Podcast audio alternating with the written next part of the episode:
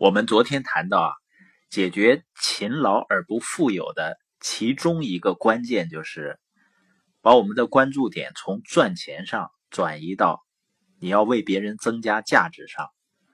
实际上，当我们想着你能够给别人带来的价值的时候呢，你就会有自豪感；当我们关注到别人的需求的时候呢，你会更自信。那我们今天聊一聊呢，怎么样和人们去建立信任的关系？我们这次天津的线下交流会呢，提到一个概念，叫存人的概念。什么意思呢？你会发现呢，我们每个人啊，把自己的钱存到银行，然后银行呢，拿到这些钱，成千上万的人存的钱呢，集中到一起，再去贷给别的企业，那他赚呢？中间的差价，我们存银行是追求安全嘛？银行把钱贷出去呢，是有风险的，但是呢，它的收益会更高。那我们也会把自己存在单位里面，然后呢，比较安稳有保障，但我们的收益呢，恐怕就不会非常满意。也可以理解为呢，我们把自己存给老板。然后呢，老板他有更大的风险，但同时呢，他也会做好了呢，有更高的收益。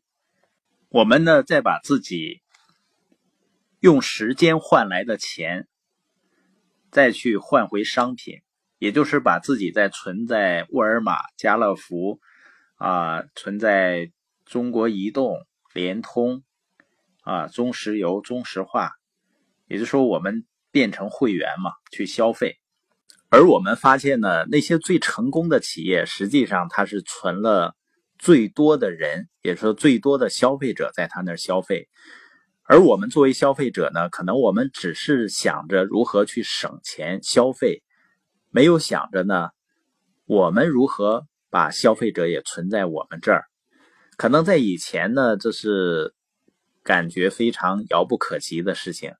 但是现在社群时代呢，我们完全可以做到的。你通过一个内容，通过一个核心的价值观和理念，就能够把想法相同和相近的朋友能够聚到一起，这就是社群的概念。而一个人要想在未来有大的发展，一定是得靠团队的。那提到团队呢，我想会不会有的朋友就像我以前一样？你知道我以前呢是性格极端内向的，啊，不是不爱说话，是不说话的一种性格。对建立人际关系呢，可以说是一窍不通，而且很恐惧。那学习了以后呢，我发现和人们建立关系啊，实际上是最简单的事儿。那今天呢，我就会跟大家来聊一下这一块怎么和人们去建立这种信任的关系。因为你认识一个人，最终的目的是建立彼此信任的关系。因为人和人之间啊，如果信任建立不起来啊，其他的都无从谈起的，也是徒费功劳的。那人和人之间的关系呢，可以分为五类。第一类呢叫陌生人，那第二类关系呢就是认识的人。我们的朋友圈是不是有一些是认识的？那再进一步呢？这个关系就叫熟悉，变成熟人了。那第四层关系就叫信任。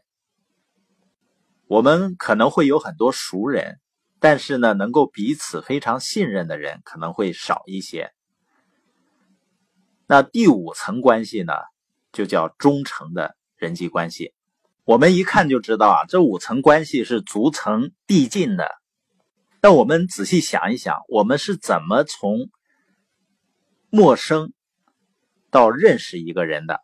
肯定是在某一个场合，我们呢交换了三到五个基本的信息，比如呢叫什么啊，做什么的，职位或者联系方式或者所住的城市。你发现，当你了解了一个人的基本信息。他也了解了你的基本信息啊，以前呢就是互相换一个名片那现在呢一般都是互相加一个微信。你会发现，正是由于相互了解了这些基本的信息以后，我们就算认识了。但是呢，两个人并没有建立真正的信任关系，而且很可能呢，过几天彼此就忘记了。如果你不做一些记录的话，这个时候两个人的关系实际上是非常浅的，几乎呢就是过眼云烟型的。那我们再想想，我们怎么和别人从认识，然后又进一步到熟悉的呢？一定是见面的次数或者交流的时间是增加的。你发现所谓的熟人呢，就是你感觉对他很熟，原因只能是呢，你更了解他的更多的信息，也可以说呢是半公开的一些信息，比如婚姻的情况啊。啊，他的爱好啊，喜欢的电影啊，喜欢看的书啊，或者他眼镜的度数啊，啊，他最得意的经历啊，最喜欢做的事情，或者他孩子的一些情况，也就是我们说的家庭啊、职业、爱好和收入等等相关的信息。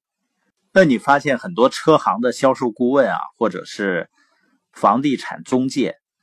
他们在和客户交流的时候呢，往往会把客户留更多的时间。他这个时间呢，就是用于交换更多的信息的。因为更多的信息呢，就会使两个人呢变得熟悉起来，从而呢产生情感上的连接。所以很多商业的谈判，包括一些猎头公司去挖角，实际上它成功率。最高的时候是在见面交流五次以上的时候，那人与人之间信任的建立呢，实际上更多的呢是关于了解更深一层的信息，就是属于一些隐私的信息。那今天呢，我们重点记住，就是人和人之间关系的建立，最最关键的就是信息交换的量和质。因为信任的“信”这个字呢，就叫人言嘛。人言其实就是信息的意思。也就是说，一旦两个人交往一段时间以后呢，彼此的信息都交换过了，当信息量足够大、程度足够深、范围足够广的时候，两个人之间就形成了任信任的任，意味着没有约束，没有拘束。很任意、很任由这样的意思，所以最简单的来说呢，和人们建立关系没有什么奥秘可言，就是多交流、多交换信息。